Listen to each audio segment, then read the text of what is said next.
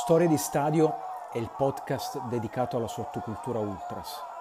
Ricordi e racconti su calcio, stadio, trasferte, musica, abbigliamento, alcol, adrenalina, amicizia. Se sei o sei stato un ultras, se vai o sei andato in curva a sostenere la tua squadra, questo è il podcast per te.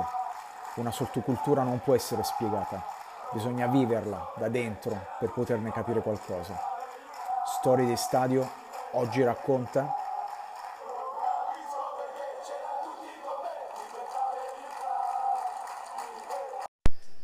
25 febbraio 1990. Inter Napoli raccontata da D. Questa è la famosa partita della quale ci sono foto e video, degli spalti chiaramente, e di cui se ne sono dette di ogni. E la maggior parte di chi ha scritto non era nemmeno presente.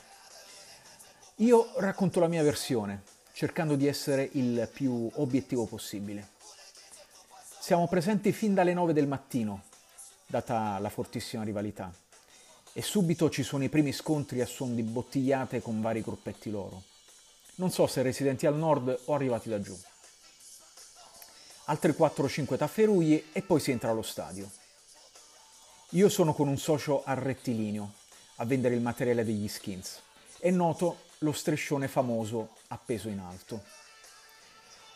A quel punto partono una decina dei nostri che vogliono coprire la discesa dell'acrobata dall'arrivo degli scarafaggi. Dall'altra parte i Fedain pensano ad un'incursione e partono in 30-40 fino a sotto il pilastro. Da lì ci sono le immagini famose del duello rusticano. Ribadisco che non era Paolo quello presente, dato che era ingessato ed è sopraggiunto dopo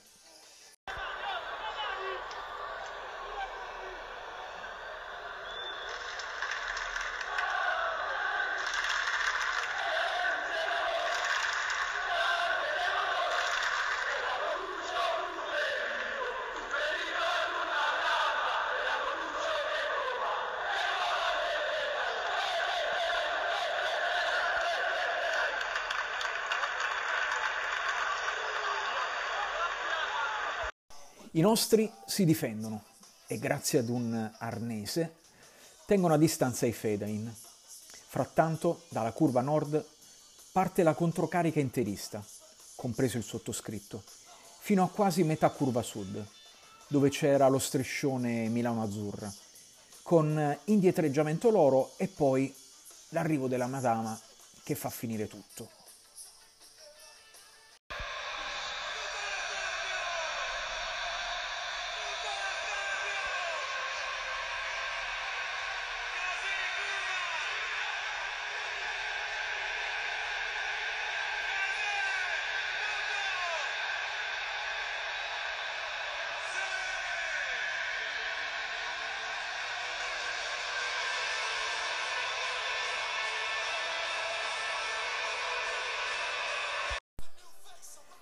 Inizia la partita, bella vittoria nostra per 3 a 1. Alla fine raggiungiamo Piazzale Axum in 3-400 per assaltare il corteo, ma la celere ci carica pesantemente fino a Piazzale Segesta. Rimaniamo solo una cinquantina di noi e MP, tramite bagarini napoletani, ci porta dove sono parcheggiati Palummella e Soci. Sono tre o quattro macchine li circondiamo, ma proprio in quel momento arriva un cellulare di Scarafaggi e anche la Digos. Lo pseudo capo inizia a indicarci e ci caricano tutti direzione posto di polizia dello stadio. Scendiamo tutti a calcio in culo e insulti vari in slang non certo scandinavo.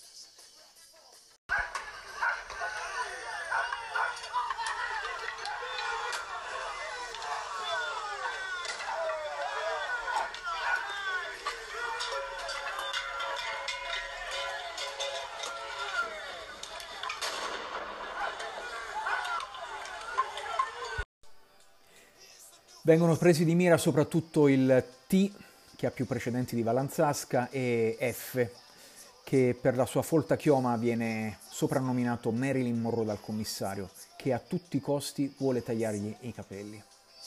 Veniamo rilasciati dopo circa due ore e io, il T e uno della mia zona prendiamo la metro per tornare in Garibaldi e prendere il treno. Arrivati in stazione scopriamo che a tre binari dal nostro c'è il loro treno speciale.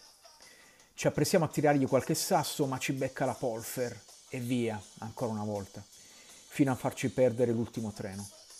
Abbiamo giusto i soldi del taxi fino al Palatrussardi e poi dobbiamo andare di autostop. Ci carica un ragazzo un po' ambiguo, ma vabbè. Morale della favola. Sono stato in giro dalle 9 del mattino fino alle 2 di notte. Io e mio fratello, beccato anche lui chiaramente, comunque gli unici due a non prendere la diffida.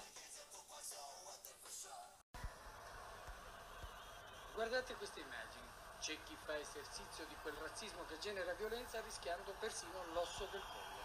Acrobazie per mettere uno striscione offensivo, sfide rusticane. E questo sarebbe il calcio? Se ti è piaciuto questo racconto, segui il podcast Storie di Stadio. Registrandoti potrai ascoltare tutti i nuovi episodi. Storie di Stadio la trovi anche su Faccia Libro ed Instagram. Basta cercarne il nome. Saluti Ultras.